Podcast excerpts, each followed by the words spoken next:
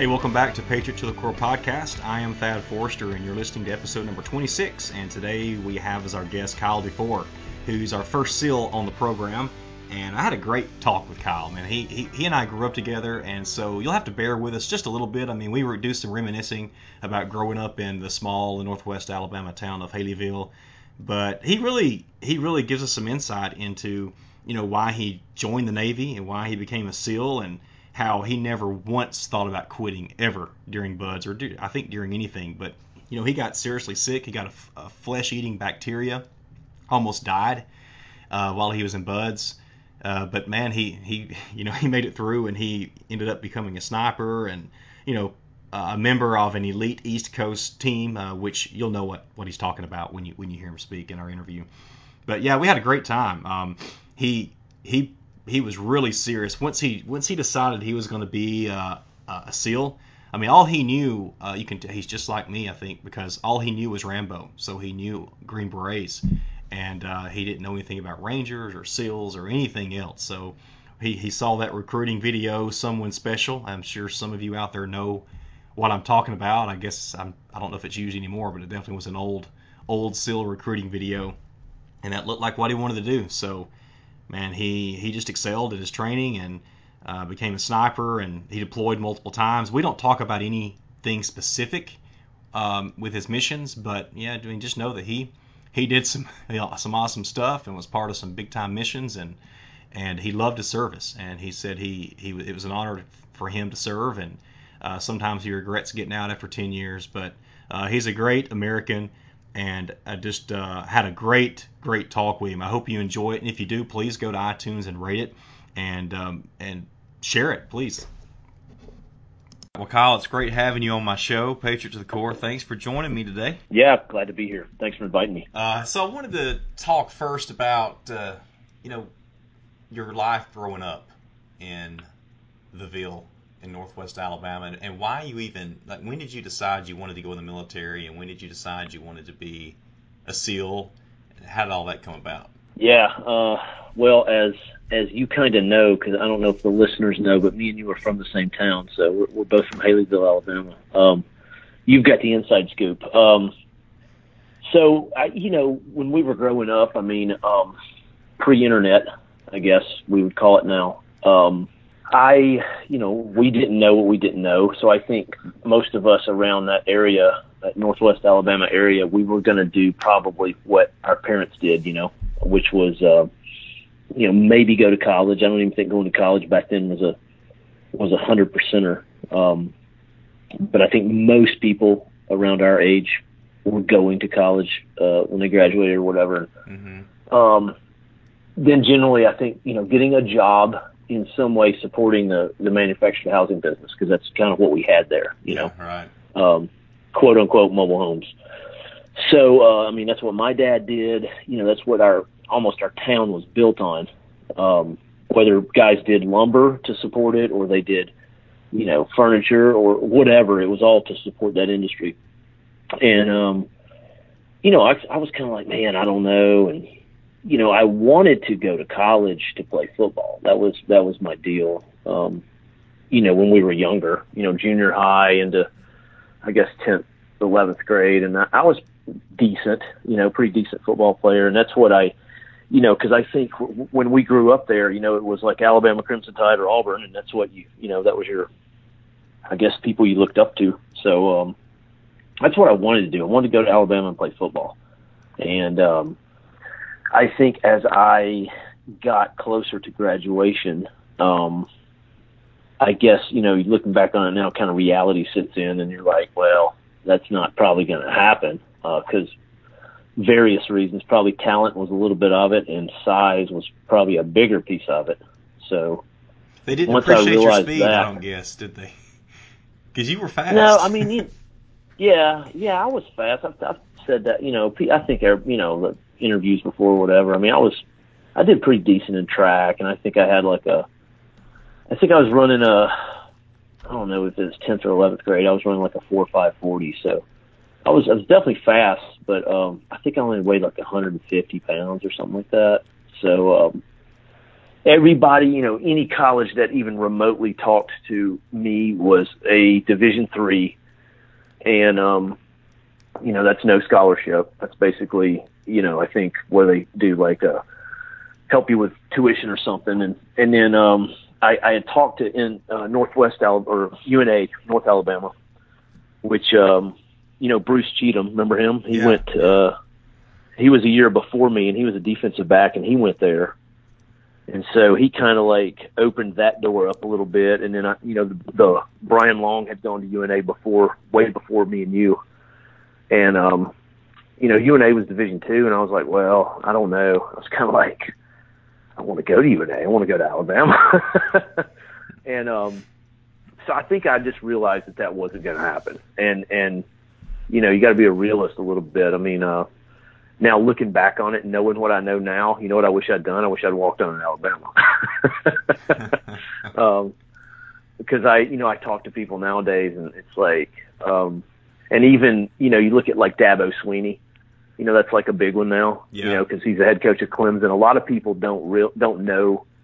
I remember Dabo. I remember going to see him when we were kids. You know, going to Tuscaloosa and watching him play, and he was his story is like, you know, he was a walk on. I think he was on the scout team for his freshman and sophomore year, and then he got a scholarship. I think like his junior and senior year. You know what I mean? Mm-hmm. And he mm-hmm. was like five foot nothing, a white. He was a white receiver, if I'm not mistaken. He was either a white boy receiver or a white boy defensive back you know, either yeah, one, but yeah. bizarre.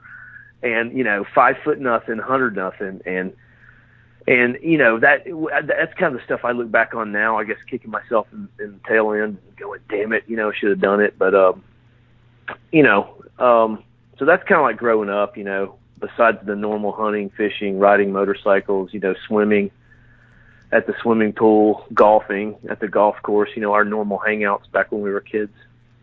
But um, so yeah, you know, I guess um, I think it was about my 11th when I was in a junior. I I wanted to go to, and I, and I don't know the exact dates, and I've said this before. I need to talk to uh, I need to talk to uh, Brookie Pulliam because she'll probably remember. You know, um, when the um, whenever whenever we had that deal when you're like a junior where they tell you like this is what you should do for you know in life. Uh-huh. You know what I mean? It's like yeah. the big whatever conference for students. You know, it's like a, you know, they bring everybody in, the colleges, the military recruiters, and all that stuff. And um, so I remember kind of getting in my mind I wanted to go in the military, but and do like you know wanted to be not not a normal military. I wanted to be like an SF guy because that's all I knew back then was Rambo or whatever. Yeah. And um, I remember going to that thing and you know, all the military recruiters were like on the side in the in the cafeteria, and uh,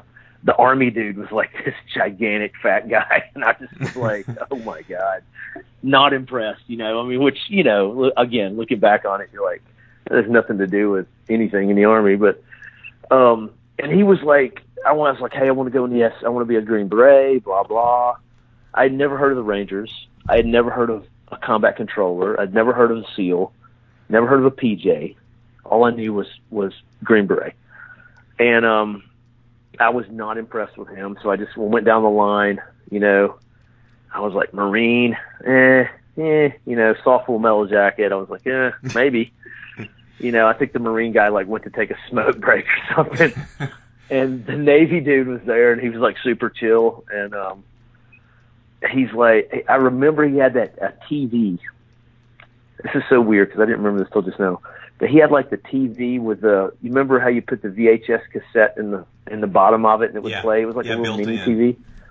Yep, built-in VCR, and he was playing the SEAL recruiting video, which uh, it was called "Be Someone Special," and it was you know the same recruiting video from like 1962 to like 2005 or something. You know, they they just recently changed it, and um, you know, I was like, that, you know, look at that, you know, that's kind of cool, right? So, um, you know, who would ever? I'd never heard of that.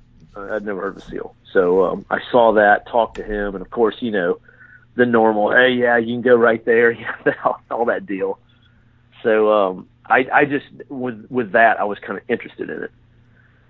So um, from there, I went and started. you know, investigating it and researching it as best I could, which is probably for a lot of listeners pretty weird to understand that this was 1990. Let me think here. Let me get my years right. This would have been like 92, I think. Yeah, early yeah. junior year. Yeah. Yeah, so like 92. There's no, you know, here's what you had. You had a library. that was it. there was no, there's no internet. There's no, there's nothing. And um, and I found the movie Navy SEALs that Charlie Sheen was in. I watched that and I was like, eh, you know, even back then I was like, eh, a little bit hokey, but okay, got it. And um, what kind of, and I don't think I've ever said this in an interview, but this will be interesting because my mother will remember this. Is there? We had a teacher at Haleyville, and I cannot remember her name now to save my life, but she was a she would when we were in high school, she would have been like a uh, elementary school. I think maybe fourth grade. Uh, Chambers, Mrs. Chambers. Do you remember Mrs. Chambers? I don't remember Chambers. No. I think that was her name, Mrs. Chambliss? Was it Chambliss? Chambliss. It might yeah. have been Chambliss. I know Chambliss.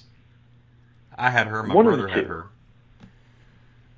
Well, she ended up marrying. She got divorced, you know, and she married a guy by the name of Ken Graves. And he was a Vietnam SEAL from like SEAL Team 2. And, you know, I, of course, I was telling my mom and dad, hey, listen, I think I'm going to go in the Navy. And, you know, they're like, you want to be a what? you know, because nobody back then knows what a SEAL is. Um, and, you know, you know, I'm I'm sure, I, and I, my mother has told me before, you know, you get obsessed with something as a kid, and that's you know that's all they hear, and of course we can probably relate to that now because we have kids, but um, I don't remember like like that, but my mom does, and um, she and I think she like said something casually to somebody at the school because my my mom worked at the school. We got to update the listeners here. My mom worked at the school, so um, you know, she like mentioned something to somebody, and somebody was like, "Yeah, Mrs. If it, whatever her name was, Chambers or Chambliss, whatever. She's married to a to a guy who used to be a SEAL." And I remember, you know, my mom coming home going like, "Hey, I got some good news," you know, and um, so I went over there and talked to that dude, and uh, man, I will never forget it. It was it was wild. It was you know because he was you know he's a full on Vietnam frogman, and they lived down. um I'll tell you where they lived was. uh Oh, the road that's in the curve across from Banks Barbecue, whatever that road was. You know, you yeah. can go down that road. Yep, that goes out, but to Miller uh, Seafood. Is it that one you're talking about? Yep, that's the yeah. one. That that's the one that goes to Miller Seafood. Correct. They live down that road somewhere. And uh, anyway, so I went and talked to this dude, and that was kind of like now it was get, getting kind of a sealed deal. Uh, no pun intended. Um, cause, cause you know he was like just the way he was. He was kind of a hard guy. Um, you know, I was just impressed. I mean, he had to be at that time.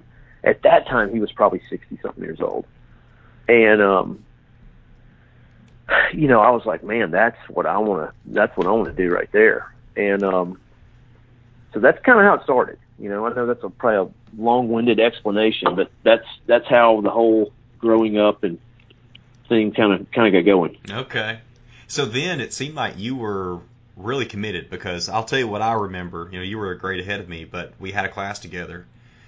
Um, I believe it was Trig, and I remember you talk. Well, first of all, I saw you running around town all the time, and the roads of Haleyville are not the most runner friendly. And you know, no wide shoulders, no no wide roads really.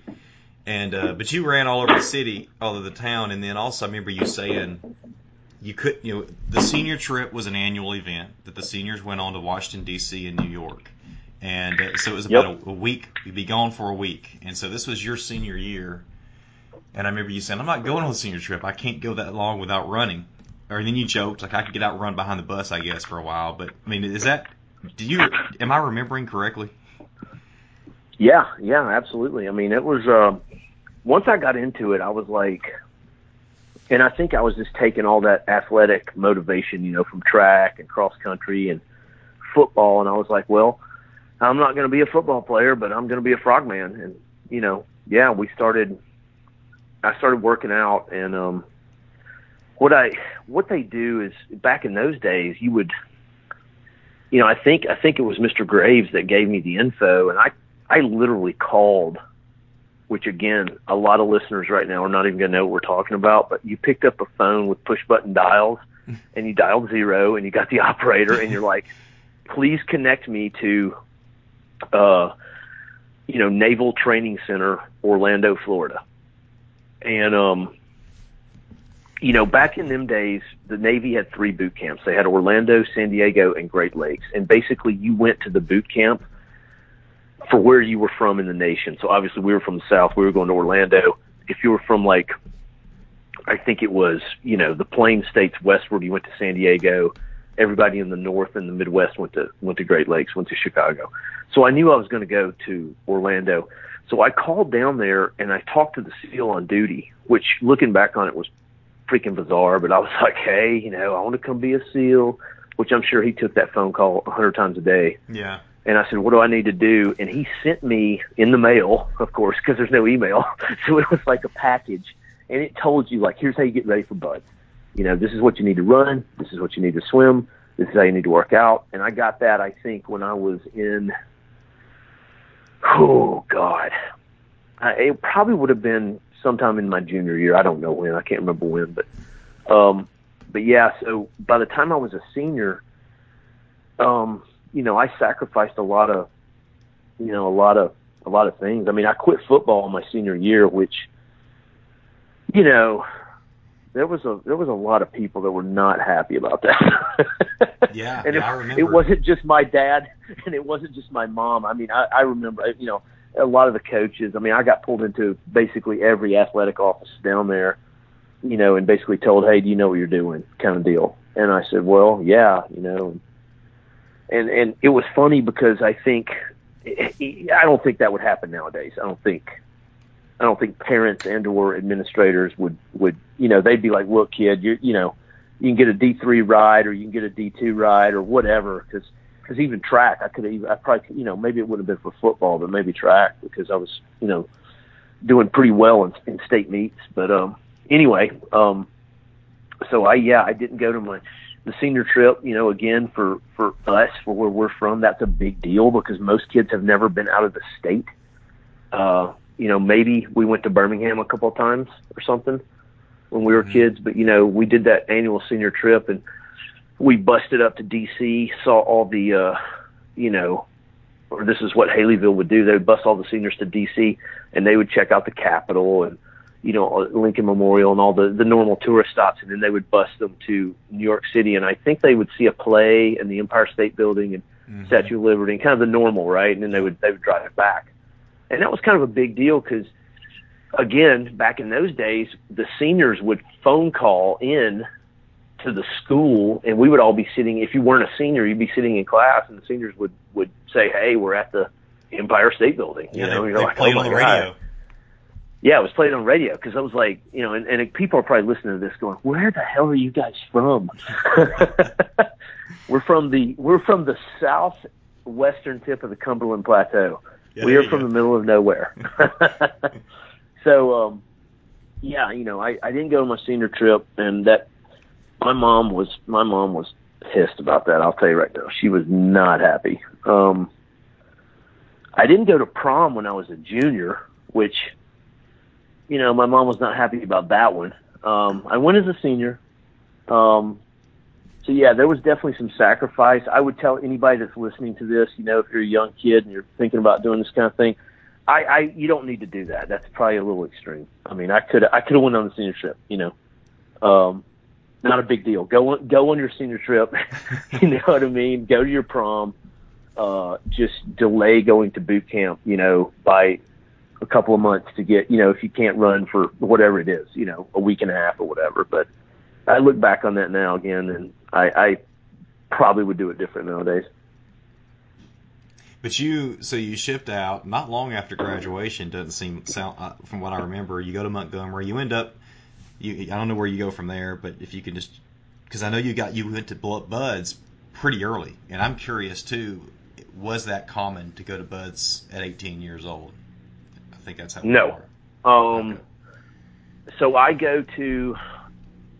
I can't remember in in Alabama. We go to school. It's not like I think we're actually a little bit different than a lot of a lot of other states. Back in them days, I think we we started in like what September, first week of September, something like that. And I think we graduated like mid May or something. Is that Mid-May. does that sound about right? Mid May, yeah, 18th, Yeah. somewhere around there, Yeah. 20th. I don't know. somewhere around there. And I went, I, I left at the end of May, so I think I had a week or so before uh before I went to boot camp, which was a which was an impressive week in itself, if I remember correctly. Um 'cause there was just, I was like, man, I'm going to the Navy. I was like, every girl that I ever wanted to ask out, I think I asked every one of them out in that week, week and a half. And the funny thing is, is like half of them said yes, so I had a real problem. Hey, well, one of Um, those girls, I remember her telling me about you going, you get in the hotel in Montgomery, and it's like you you wore the carpet out just from doing all the push-ups, you know. So instead of anytime you you had any downtime, you're just doing push-ups and yeah, because I didn't want to fail the PT test, you know. yeah.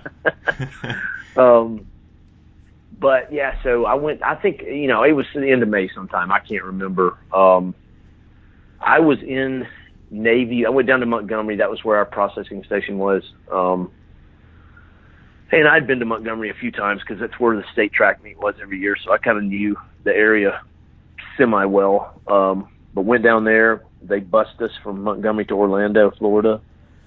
Uh, started boot camp. I can't remember the exact. I think it was May 29th. You know, don't don't quote me on that. Some somewhere in there, but yeah, right after graduation. And I had set all that up. So, you know, when I was a senior, I had basically set it up so that um I knew that the source rating that or quote the job that I was going to have in the Navy would be a job that the SEAL teams would recognize. And this is kind of talking over a lot of people's head probably, but nowadays we don't have that problem in the SEAL teams. It's you're you're called a special operator, but but when I came in, you you had to have a job in the Navy, whether you were a torpedoman or a bosun's mate or a signalman or a quartermaster. Now, if you went if you passed BUD/S, you were never going to work in that job.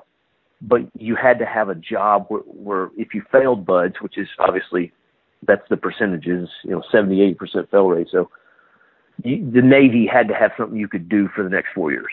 So, um, I went to Orlando, went to boot camp, and, and I thought boot camp was the greatest thing ever, personally. I mean, or especially in Orlando. Guys that have gone to Orlando can tell you. I mean, it was, it's 80 degrees, 90 degrees. You know, it's like perfect weather, and probably the best thing about it is that's where all the girls went.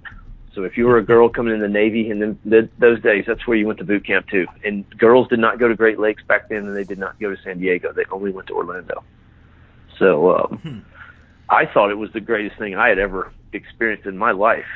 it was like, you know, there's women everywhere. Um, everybody's in decent shape because you know you're having to run and. I mean, even the standards for the normal Navy back then were halfway decent, you know, and everybody's young, and everybody's 19 or 20, so um, And so I guess So you did have the that. shaved head. Everybody, you you stand out, right, when you go out in public. yeah, but there's no going out in public. Okay. Yeah, you don't. Okay. When you're in boot camp, you don't leave. Yeah, so it's like Okay. I don't know. Navy boot camp's like eight weeks or something like that. Six maybe. I don't know. Eight weeks sounds about right. You know, you you learn Navy stuff. You know, nautical stuff. You learn how to, you know, as as as the old uh, saying goes, fold clothes really well because you have to. You know, everything has to fit in your sea bag and underneath your your your rack on the ship, um, which I never experienced, thank God. But um, so I don't know. It's something like maybe halfway through boot camp. Um, you know, they ask uh, during one of your little PT exercises, physical training exercises, they say, "Hey, does anybody want to volunteer for a special specialized unit called EOD, uh, UDT SEAL Team, or Navy Diver?" And uh, you know, like no kidding, everybody raises their hand. Every male raises his hand, and um, so they pull you all aside. You do the PT test. There was, uh, I think we had something like 30 people who volunteered for the SEAL teams back when I in my class, and we had two of us that passed the test. Which, looking back on it, it was that test was really not hard. I mean, I could pass that test right now. You know what I mean? Like, um, not hard at all. But uh, me and this other dude passed it so they're like, okay, you know, they and it, it's kind of like good or bad, however you look at it. Um, right at that time, once you pass that test, that's when kind of you, you you already get segregated, and it's already kind of a specialized thing.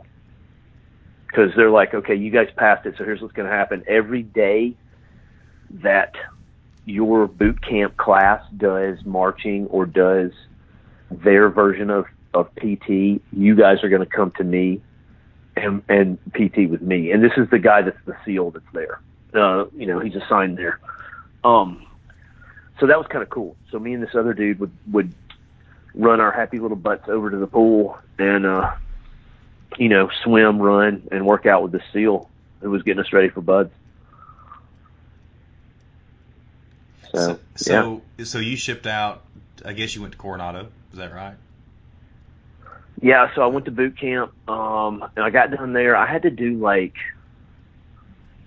I went to a school there in Orlando for like two or three weeks, and it was a torpedoman school. Um, I don't even I don't even think I finished the entire A school because when you had orders to BUD/S, I think they just made you do like a certain piece of it and it seems like it was three weeks. And um, and yeah, I went to. So I was in Coronado. I was in BUD/S. In let's see. I would. It was the end of August, beginning of September. You know, I graduated high school in like May, end of May, first of June, and I was I was no shit in Coronado. Um, end of August, beginning of September, same year. So I've wondered. Uh, I mean, I know you grew up swimming, uh, so did I. But how did you prepare, or did you for BUD/S? Like, was there a place you swam in Haleyville? Did you go to the city pool and swim laps, or uh, a pond, a lake, or or what? Oh, you you don't you don't know the story? Uh. uh I thought I I might I, I might have never told this. I don't know. I don't know. I do so many interviews, and you know, it just who knows. I just whatever people ask. But okay, so it's actually a pretty good story. So here we go. Um, so when I get, as I said earlier, when you get that packet from the guy who says this is what you should be able to do, here's what the test is that you're going to take in boot camp. And I read it, and it's like 500 yards, no fins, and you have to do the underwater recovery stroke. That's the only stroke you can do. You can't do freestyle. You can't do anything. That that that stroke, that stroke only. So first off, I'm like, what the hell does underwater recovery stroke mean? Yeah. So of course I call the guy back. I'm like, what does that mean? He goes, listen, kid, it's the side stroke except we don't we keep our head we put our head underwater. So we when we turn our head we can breathe. So we're basically we're not angled in the water. We're more you know on plane if you will. So i'm like okay. Kind of get it but okay. So what i was doing is i was swimming there at the city pool in haleyville. And um if you remember the guy uh kyle rushing. Yeah. Remember him? Mm-hmm. He ran like like that um that facility up there, uh, whatever it was called, the the neighborhood facilities building, I think it was called. Yep, that's it. It was like our, our version of a YMCA for everybody that's listening. And we had a uh, there was it was a 50 meter pool, but it had a wall in the middle of it, so really only like 25 yards of it was was actually good. And um, they would let me go in there and swim pretty much anytime I wanted to, even when it was cold or whatever. So I was I would go up there and I would get my laps in.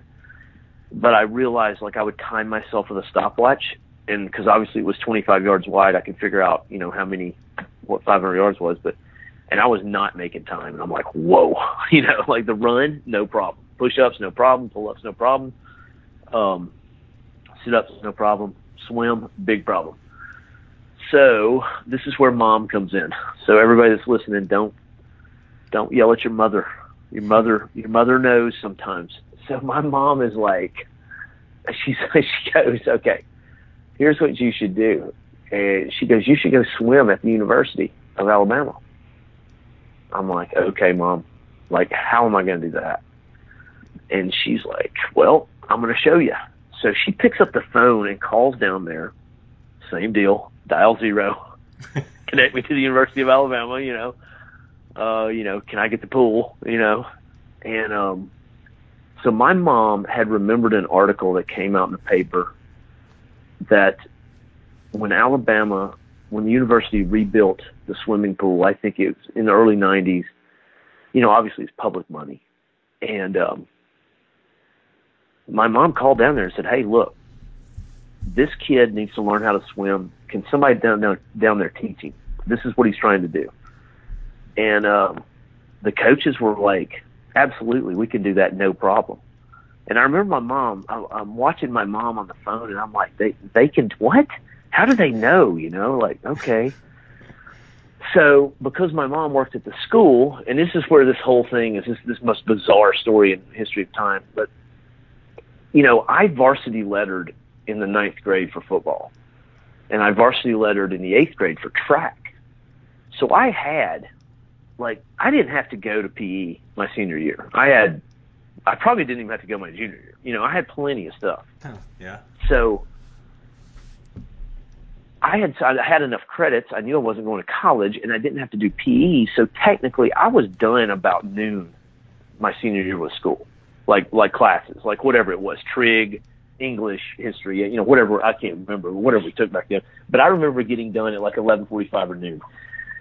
So my mom talked to the principal, whose name at the time was Mullins. I don't know if you remember that dude. Oh yeah, yeah. But uh, definitely. That was the guy who was the principal. She talked to him, and she uh, she talked to Coach Ashley, who was the assistant principal, and she's like, "Listen, can he go, you know, to Tuscaloosa?" Um, when he gets done and swim. And they're like, yeah, whatever, we don't care. You know, he's out of school. You know, that's fine. That that can basically be his his quote unquote, you know, PE. So every day I would drive when I got done with school, I'd hop in my car. I would leave the high school at like noon. I would drive to Tuscaloosa, which was probably what is it, an hour, hour and a half, hour and like a half, yeah. Yeah, hour and a cruising half. down in the, the Silver Saturn. Is that what it was? Yeah, oh yeah, yeah. I had like uh, I either had the Honda Prelude or the Saturn, whichever one it was. You know, and I would uh, go down to the university, and um, the first so the first time I go down there, the the two coaches that were there, one was named Sonia and one was named Ray, and um, both women. and I show up and I walk in, and um, you know, I'm like, hey, I'm looking for Sonia and Ray. And they're like, that's us. I said, listen, here's what I'm trying to do. I'm trying to get really good at swimming the side stroke, no fins, and I need to be able to do this amount in this amount of time. And and this is a God's honest true story. I swear to God. Uh, it, one of the two, I can't, I can't remember them apart now, but Sonia or Ray looked up at me and said, "Oh, are you going to BUD/S?" and I was just like, I was just like, what? I was like, well, I'm trying to, yeah and um, and they said, yeah, we um, one of our one of our All Americans here just graduated last year and and went in the Navy, and he's he's in BUD/S right now. Like he's in the Navy, he's in he's in Coronado right now, and I'm like, you've got to be kidding me. You know, what are the chances? So they knew, and so, so you got to imagine this kid is an All American swimmer at Alabama. He is you know, obviously him learning the underwater recovery stroke is not a big deal, but they knew it because they had watched him do it so much. So they knew how to teach it to me. So they taught me how to do it, and I swam for, you know, I can't remember, you know, we maybe asked my mom, she might remember, I don't know, but I, I went down there. I mean, I put, I probably put twenty, thirty thousand miles in that car. I mean, you know what I mean? Because I went down there daily. I went down there at least three or four times a week. Dang. Because I knew that was the weak point. And, um, and again, you know, that's a lot of sacrifice to be 17, 18 years old. I wouldn't, I don't, I mean, I obviously nowadays you probably don't need to do it because there's more working out facilities and stuff like that, I think, available. But uh, those girls down there, they got me real squared away. Um, and again, as an 18 year old boy, it, was, you know, being at the University of Alabama with their swim team um, was not was not a bad deal no. at all. No. Um, I mean, like not a bad deal. So that was kind of cool. Um, you know, a sidebar to that story is, you know, three or four years later, when I was at SEAL Team Two, I met the guy who, who Sonia and Ray had trained. He, me and him, we served together at SEAL Team Two. So awesome. kind of cool. Yeah, that's yeah, crazy. Kind of came full. Yeah, I mean, it's like, what's the chances, right? Yeah, I, mean, I, had no anyway. idea that's what you did. I, I've wondered if you, you know, broke into the city pool at night, or if you, you know, went out on a, you know, at Bear Creek, or what you did. So.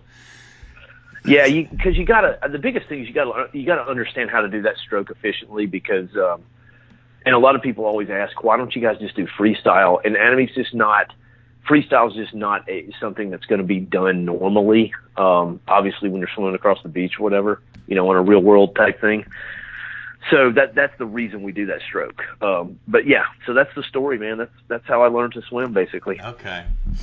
Well, I wanted to ask you too, um, and I may have my terminology wrong because I'm not sure if it's different in the Navy, but in the course of your training, before I think before you're assigned to a team, you went to SERE, and I want to tell you a story. I remember when Mark went, um, and I don't know, did y'all go to Washington for SERE, or did y'all go somewhere else? Um, now I didn't. SERE SERE training is not in was not in the pipeline for for SEAL team when I when I came in. Okay. You went later, like after you were at your SEAL team, you would go. So you would either go to Maine or Washington. Okay. Um, you know, and then and there's different levels of that too. So um, I have been through all levels. so um, I didn't go until later though. I, I had probably been in the SEAL teams, you know, a couple three years before I went. Okay, so you're you're a great person to ask this question. Then I remember Mark telling me at one point they're doing, I guess it's interrogations, and so um, they're asking for volunteers, I think. And so Mark just raised his hands like, "I'll volunteer. You can interrogate me and torture me." And so they jumped on him and said, "You never ever volunteer if you're held captive uh, to be interrogated." So I just wonder, is that what y'all taught? They they taught you, and and why is that? Well, I think the thing is, is that you know, if you volunteer for something like that, obviously you're looking for one of two things. You're either looking for a way out of the situation, or you're looking to control the situation, right? Or maybe a combo of both.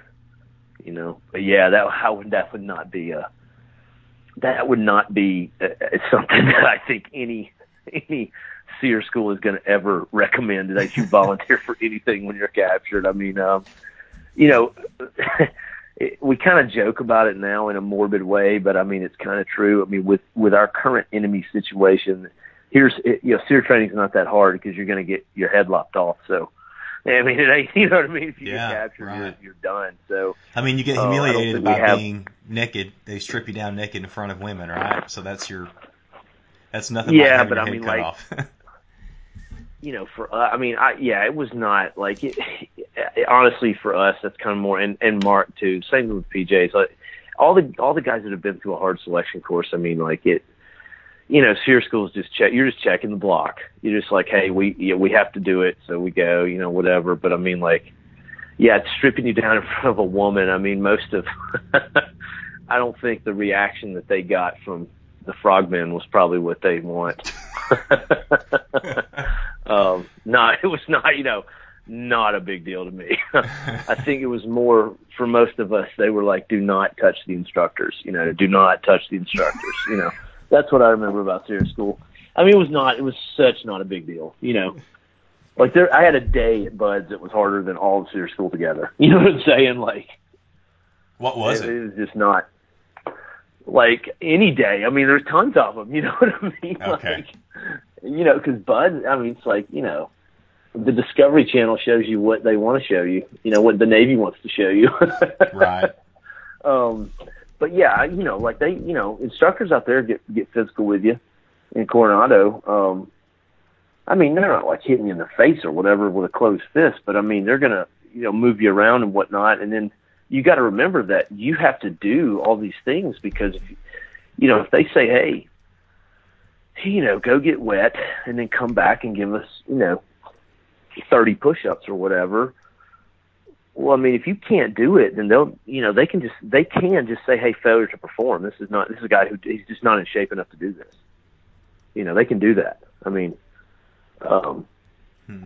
so, so you know what I mean? Like it's in SERE school is more of c- trying to trying to do a learning thing, really, trying to show people like you know, I guess a little bit about, uh, you know, a little bit of hardness. But I mean, I, I'll be honest with you, like SERE school is not. Because what can they do to you? They can't they can't really hit you. I mean, they, they can open hand slap you, but it's like okay, whatever. You know what I mean? Like that's not that's just not a big deal. I mean, you know that they're not. I mean, how long are they going to make you go without food? A week? you know, what I mean? it's okay. You know what I mean? Like, oh, I went without water for a day. You know what I mean? It's like you know you're in a training environment. Um, you know, it, it, you know what is this? They're not going to do anything that that's that hard. It's more of a, and it really should be looked at for the student too as more of a, a learning environment, like because those are lessons learned from POWs in Vietnam and you know World War II, and uh, that's kind of where all that stuff comes from. BUD/S is more of you know, hey, we're gonna, you know, first off, can you perform? Number one Number two, uh, even though you think you can, we're to break you down a little bit. Um, and that's, and the whole, it's all built on the fact that you want to be there. You know, you want to make it through. You know what I mean? Yeah. Whereas School is like, hey, we're going. It's not like it's a, you know, SERE School doesn't have a, I don't even think it has an attrition rate, you know, like 1% or something. I don't know. I mean, probably not a lot. But, uh, I mean, I just remember we were very like, most of us were like, okay, this is it. It's not really a big deal, you know. like, but I, but I, you know, probably a lot of that's akin to going through BUD/S, you know, because you're kind of obviously you get kind of hardened up, you know, right, wrong, or indifferent. Probably was there, look at things a little bit different. Was there ever a day, a moment in BUD/S where you thought about quitting or wanted no. to quit? No, never. never. I mean, and that's the thing is when you talk to guys that have been in it. I mean, like all the guys that I know, everybody's like, oh fuck no, you know, there's no way I was quitting. That's not happening. Like it's just not happening. You know, I, I think that. I mean, I've heard a couple of dudes say, you know, like, yeah, there was days I wanted to quit. I'm like, really? You know, maybe that's maybe that's why you didn't do good, too good when you got in the teams. I don't know. You know what I mean? I don't know. That's, no, I never thought about that. I mean, now there were days where I was like, you know, they would throw in that, you know, two timed runs in a four day period kind of deal, and you're still sore. You know, there was there was definitely days where I was like, damn, I don't know if I could beat my old time. You know what I mean? Mm-hmm. Um, so yeah, there was, but that's more of a performance thing. You know, you either you go as hard as you can, you either can or you can't do it. I mean, and you know, if you didn't do it, they'd beat you a little bit or whatever, get you cold. But um, no, I never I never thought about quitting. I mean, no. yeah, I mean, I I fed I fed off the people that quit. I mean, and we had a rough we had a rough hell week. You know, we 199 had a we had a rough we had a winter hell week. I think our our hell week was like, uh, if I'm not mistaken, it was either last end of January, beginning of February, one of the two. It was it was not, you know, everybody's like, how cold can it get in Southern California? And it's like, hey man, very. That's the answer. Yeah. Well, I've heard the water, the water, is definitely cold. Yeah, the water I think is like 55, 60 year round, so it's cold anyway. And then, you know, you throw in some 50 degree air temp, 40 degree air temp, you know. Mm-hmm. Yeah, you got some you got some issues, but but yeah, I mean, I fed off that. I mean, most of the guys do. You know, you talk to any of the guys like me that you know we've been around for. I mean, I don't really consider myself a. You know, all my friends did 20, years. I only did ten. Um, but even like as a ten year guy, I mean, like all the dudes that were around when I was around, you know, you look back on it and you're like, God, you know, like, I mean, I would go through BUD/S again. I mean, you probably physically couldn't now, but like it would just be fun. You know, there's no thinking involved really. I mean, it's like, you know what I mean? Like, show up on time, put out, don't you know don't quit uh, which is you know you've already developed that attitude so that's not really a big deal you know and it's like you get to play in the sand in southern california how hard is that you know what i mean like that's kind of like I, I think that's the way a lot of us think nowadays because you know some you, people make it a little more dramatic than it is i think yeah you, maybe you should be a motivational speaker for for kids thinking about going to the navy that, that'd be good yeah, the problem. See, the problem nowadays is they're recruiting triathletes. That's the problem, you know, and and these triathletes they don't. You know, this is just my opinion based on what the Navy is trying to do to try to up the graduation rate at BUD/S, which it's never worked, by the way. It hasn't worked since 1962. You know, they tried to get rid of winter hell weeks. That didn't work. Graduation rate stayed the same. You know, they've tried to recruit triathletes. Graduation rate stays the same I think it's just a program that, you know, it has unscrewed itself along the way. One, because of the longevity. You know, it's, uh, realistically, it's about seven months long. It's, I think it's 26 weeks of training, but then you got like two or three weeks on the front end and the back end. You know what I mean to get all your shit together before you guys start. You know. Uh-huh. Um, so it ends up being like seven months. So I mean, you can be the biggest running god of all time, and I've seen it. Everybody's seen it. Everybody had it in their BUD/S class, you know. And those guys, you know, seven months of that is a long time, man. You know, they, um, you know, if they if they had the perfect formula, they wouldn't need it. You know, the selection courses, right? That's kind of what we say nowadays. It's like if we could if we could impart our wartime experiences on on a kid in BUD/S, you know, we could make BUD/S shorter. We could make it easier because we could test for what we're looking for. You know, but we can't. There's that doesn't exist. You know. Yeah. And and BUD/S is not a. Uh, it doesn't mean anything sometimes anyway. I mean, there's guys that have done great in BUD/S. They went to their SEAL team. They did great. Um, but you know, maybe when they got overseas, they didn't do too good for whatever reason. There's various reasons. So there's no, you know, that's kind of the ultimate thing when it comes to this game is it's there's no, uh, you know, if we had a USB port in our neck that we could plug all this info into, we wouldn't we wouldn't need experience anymore, would we? That's right. Yeah, you know what I mean. So you, at some point in your career, you you got you're able to, I don't know, try out or apply for another East Coast team. And so I'm, I'm just wondering, you know, what can you say about how are you able to be, you know, what did you have to do to get selected for the, you know, quote, I guess, research development test and evaluating team? And, you know, and you know, what was that process like, and how much different was it than what you'd already been through? Well, I mean, you know, that's that is a that is not like BUD/S. I mean, BUD/S is like you know kind of beat people down a little bit. You know, you're you're in the military, hundred percent. You know what I mean? Like it's it's hard. You know, from from a lot of different aspects. Whereas you know this type of selection course you're talking about is more. Um, there's not people aren't yelling at you. People aren't making you drop and do push-ups. You know, that's not what they're doing. They're going, hey, here is what we want you to do go in and do it. If you can't do it, then you're not you're not what that place is looking for. So you know, I don't want to. I, I would call it professional. You know, um, you know, you need to be able to perform at at that level. So, um, you know, to get there, everybody, you know, the, the guys that are there need to kind of quote unquote in, invite you. And then when you get there, you have to pass another six month selection course and um, that one's a little different. Not only in the aspect where I'm talking about, it's more professional than it is, you know, beating a guy kind of thing. Um, you know, there's also your peers. Your peers do a lot of, you know, they might say, "Hey, we don't like this dude. We don't trust him." You know, whatever, whatever it could be. Um, that has a big impact in it. Mm-hmm. So uh, a lot of people might refer to that as good old boy network and um, and it definitely is, and there's a reason for that. You know what I mean? so, um, yeah, I mean, definitely, there's it's not a it's not as high as a, a, a attrition rate as BUD/S, but um, it's definitely not. There is not 100% of the people who started it are graduating it either.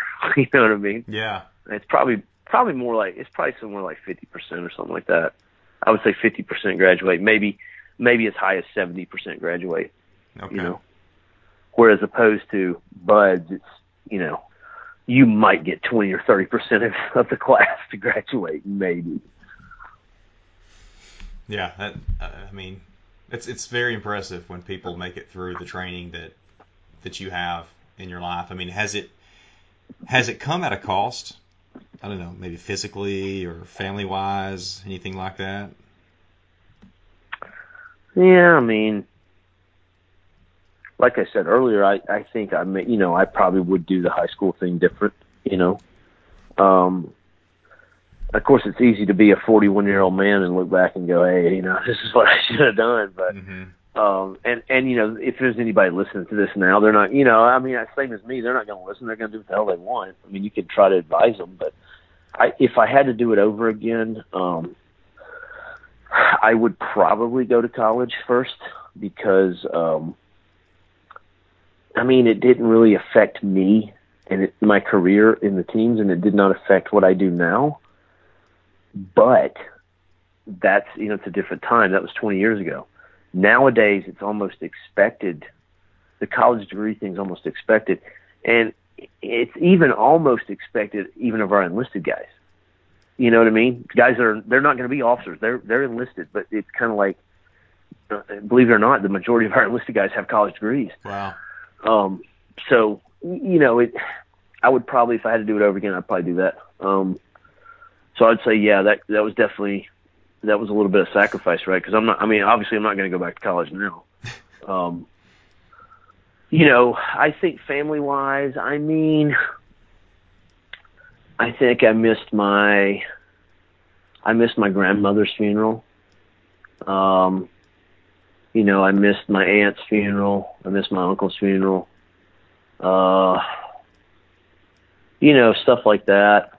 You know, looking back on it, you know, I was never, you know, I didn't have the, you know, my kids came about later in my career, so it wasn't that big a deal. Um, but then, you know, there's always, you know, probably I look at things different than normal people, which, you know, it may be good, it may be bad. I don't know, but I, you know what I'm saying? Like that probably, there's probably definitely a little bit of sacrifice there, you know, like whereas I'm sure that there are other men who will do uh, something a certain way, and I, I'm not going to do it that way, you know, and it, that might get old after a while for the family or you or your wife or I don't know, you know, it's so yeah, there's probably a little bit of sacrifice in there. Physically, I mean, um, you know, flesh eating bacteria, that almost killed me. That was not a good one. That was in Um, BUD/S, right? yeah, that was yeah, that was really not a good one. Um you know, I had a real bad hip problem. Um probably midway through my career. The Navy of course wanted to operate and I was like, no way. And I ended up, you know, fixing it by going to a chiropractor and you know, changing a lot of things I did. That was definitely an issue. Um you know, I got hit with one IED in Afghanistan. That was definitely, you know, definitely probably got some some issues off that. Um, a couple of what they refer to now as hard landings in helicopters, which is kind of funny. Huh. You know what I mean? Like pre 9/11, it would have been a crash. Now it's referred to as a hard landing. um, so I mean, yeah, you know, I think I have 500 plus free falls. So I mean, yeah, I mean, there's probably a little bit of physical, but I think the problem is, you know, you you, you get so used to living with that pain, you're like, it's not really pain. I shouldn't say that. I don't want people to miss like I'm walking around in pain. I'm not. I'm not walking around in constant pain. I mean, it's definitely like you can feel the there's some wear on the body. Yeah. You know what I mean? Uh-huh. Like there's definitely some wear on the body, but I try to just keep a decent PT program now and, and try to keep everything moving. So, um, Well, you're know, I never right. got shot. Yeah, I mean, I'm doing all right. I just, hey, I ran 35 miles a couple years ago. So. I know. I know, and you can still do. Uh, you can still pop out. How many pull-ups can you do? I know it's over at least 26 or 28 straight. right, right now, I, not that many because you know I tore my, um, I tore the top part of my pec, and you know the, the, the, I guess the middle part of my trap that's on top of my shoulder, you know, a few months ago, and I'm just now coming back from that. Right now, I'm probably do about, I'd say 18. I mean, normally I'm good for 20 plus, no problem, but but man, when that happened, uh, you know, I couldn't work out for like eight weeks, and it was just like, man, Ouch. coming back from that, yeah, it, it's been that happened around Halloween of of 16, so I'm still, you know, here's here's something for the listeners. Don't, you know, don't ever stop PTing because it don't get it does not get easier. I'm gonna tell you that right now. And when you get hurt, you know what I mean. Like it, the recovery time when you get older is just it's it's so much longer. Doesn't matter how good a shape you're in, the recovery time's just longer. You know. Mhm. So, but yeah, so probably like 18 right now, which is kind of like I have self standards. You know, when you can't do 20, to me, you're like, I'm like, damn it, Yeah. I can't even pass my pers Kyle's personal PT test. I'm failing right now. well, yeah, I, on a good day I get ten. So, and I don't know how much better I'm gonna get get than that, which is okay. But yeah, that's pull-ups, man. They're that's an awesome workout. They're tough for me. Yeah, they are. I mean, it's a. I mean, you look at like professional climbers, and look at how many pull-ups they can do. You know what I mean, like like strength, right? Yeah. You know, which is a good example. Like, you know, it's kind of a little humility, right? You know what I mean? You're like, I'm in the military. I can do 20 pull-ups. I can do 25. It's like, hey, dude, go hang out at, go hang out like in a, you know, um, Yellowstone at some of the famous climbing routes and and go talk to some dudes and yeah they'll be knocking out like 40 you know what I mean Good like, grief. And that's their warm up to go do their route. You know what I'm saying? So uh you know hey man just as long as you're doing it you know numbers are not that big a deal. I don't I mean to a to a point but you know 10 is good man. If you can do 10 pull-ups I don't care how old you are. You can be a little kid. You can be 25, you can be 45. 10 pull-ups is, is pretty decent. That's pretty good, man. Well, they're you know they're pretty strict. You know, there's no kipping, and I I think you're the same way. I think yours are the regular strict pull-ups. Is that right? Yeah, yeah. I don't. That kipping thing is not. Those are not pull-ups. You know, no matter what a CrossFitter tells you, those are not pull-ups. you know, cross CrossFit or what we like to call it, military boot camp, but you know, with sugar on top. I mean, you know what I mean? Somebody marketed military Marine Corps boot camp and Army boot camp and BUD/S and Ranger School, and they marketed it, and they it's called CrossFit. yeah, and it's gotten. Huge. I wish I'd. Yeah, I wish I'd have thought of it. Yeah, know? I know. Well, uh, man, we, there's so much I'd love to talk to you about. I know now. Well, for the listeners, I mean, you, you mentioned you ran 35 miles nonstop. I mean, just so they know, you you did a fundraiser and you ran the route that we walk every year to represent Mark's age. You ran it um, almost two years ago now, and so you, yeah. you had you had uh, an escort part of the time to help you at some different intersections. But I remember thinking he's going to get chased by so many dogs. I mean, because there's so many. We're out in the country and we have dogs follow us all the time, but we'll have a group, you know, of 60 guys, so we don't really get attacked but they um, plenty of them follow us. But you you you managed to not get bitten by any out there in the country. Yeah, it was only that was only one spot that was bad. Uh, I'm trying to think. It was like it was where we went through like uh, uh, you know. I think it was the Aunt Jenny Johnson area when you come when you come back out on 243. I think it is. Yeah.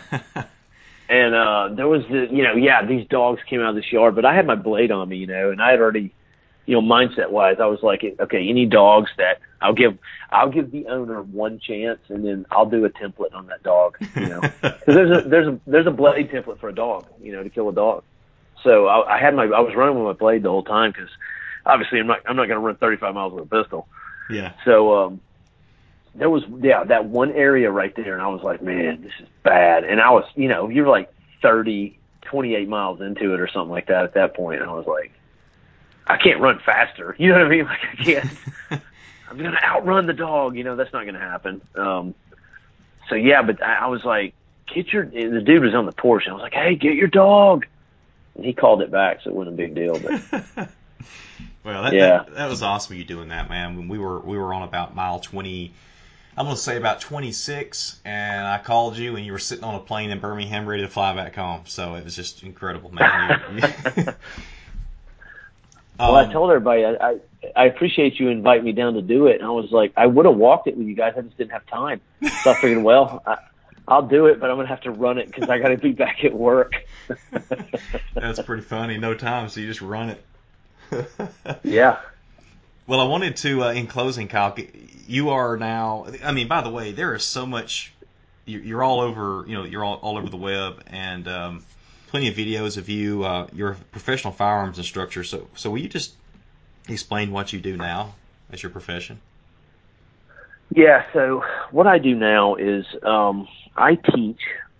Um, you know, basically one of about four things to to the military uh, law enforcement, um, and I do civilian classes as well. I do, you know, probably a dozen to, to maybe 18 civilian classes a year all over the country.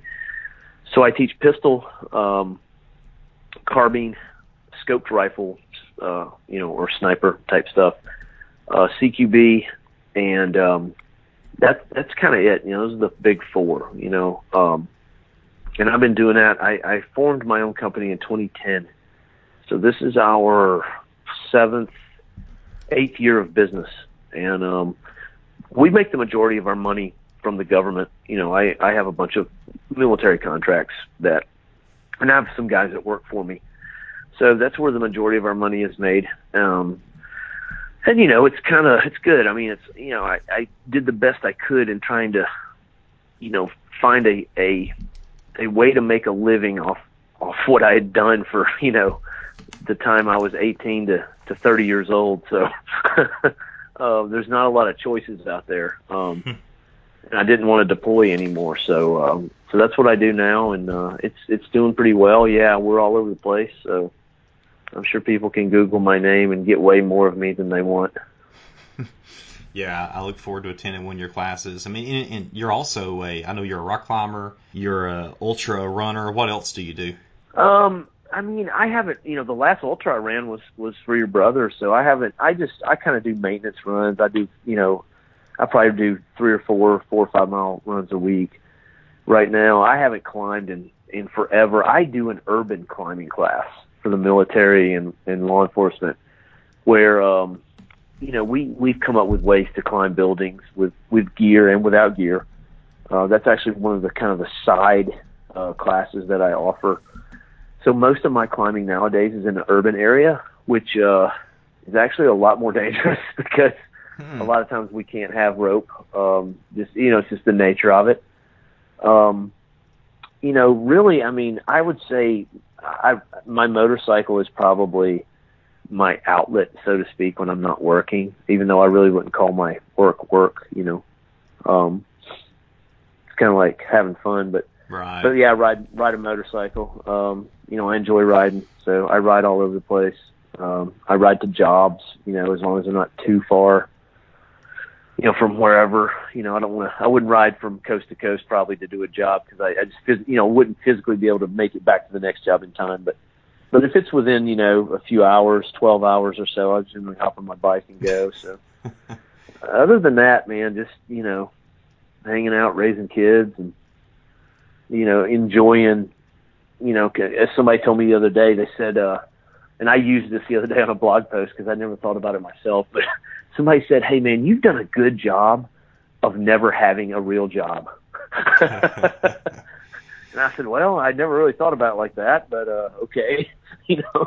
Um, and and I, you know, I, I you know that that's again that's uh, you know somebody says that to you, they're obviously they're they're probably right. You know, I, I probably I probably don't I probably don't appreciate it as much as I should, but I mean, really, every day I get to get up, you know, uh, go and shoot guns and I'm generally going there and coming back on a motorcycle or maybe, you know, on a plane like today or whatever, but it's kind of, you know, a little bit of travel in there and it's kind of a good, good deal, man. I, I, I am definitely appreciative of it and, um, and I, I, I enjoy it right now. Man, you're you're a great American, Kyle. I really appreciate you spending some time with me, and um, also just you know thanks for you know your, your your service to our country and now what you do you know for our law enforcement and military and us civilians too. I mean I, I would I look forward to taking one of your classes and you're just a great American. So thank you very much. Anything you want to say in closing? Well, I mean I, I appreciate those are very nice words, man. I, I I'm a as I've said before I'm a small spoke in a very large wheel. Um, you know, uh, there's tons of people out there who have contributed to me and my success, and you know, I could I could probably spend another hour plus just going naming people that you know, even from our hometown that you know, maybe they don't even know they influenced me. You know, uh, maybe I didn't know until later in life. I uh, enjoyed my military service, I really did. You know, and I got out at ten years and there's you know probably every other day I was like, damn, I should have done 20, you know, but uh so uh, it, it was my pleasure to do that. I enjoyed it. Um, you know, I lost a lot of good friends along the way, um, but you know they they you know they died well. That's what we call it. They died well. They enjoyed what they did. You know, and so that's what I try to do now is just kind of honor them and keep uh, keep on showing the people who need to know it what I've learned in in 20 plus years of doing this. So yeah, that's it. Yeah, well, I appreciate you having me on here. It's an honor, and uh, you you reached out to me very quickly after Mark was killed, and you know you and I hadn't talked and you know since you know you were in high school since you graduated. So um, I appreciate you doing that too, and reaching out to me and and telling me you knew some some controllers as well, and you know the caliber guys they were, and anyway you you there's there was a lot of exchanges back and forth, and so much appreciation on that. Absolutely, man. That's a you know, unfortunately, we've been we've been touched with a lot of uh, a lot of death on on our side since the war. But uh, you know, it's hard when it's from a small town like me and you are from. You know, and I, you know, definitely wanted to give you and your family a call because that's it's odd. You know, it's not like uh, it's not like being in Fayetteville or Coronado or Virginia Beach. You know, where unfortunately guys are getting killed all the time, and you know the community kind of hardens to it. So. Um, yeah yeah, man, I was, uh, you know, glad to hang out with your dad and your mom and your family when I came in. That was cool seeing everybody again. Oh yeah. You know, no matter, you know, everybody will agree, man. We can't can't have a good war without a combat controller. Because because when when stuff gets really really really bad, you're like, hey, we need a big bomb right over there now. hey, you see that tree line over there? It needs to go bye bye. yeah, I mean that's the thing, man. People just don't. You know, it's hard to it's hard to explain to people. You know, like you know, medics and combat controllers. You know, they do not get they do not get the appreciation they need, and they the the credit they deserve because uh, you know they they saved a lot. Of, I would not be alive. I'll tell you that right now. I would not be alive if it wasn't for some combat controllers.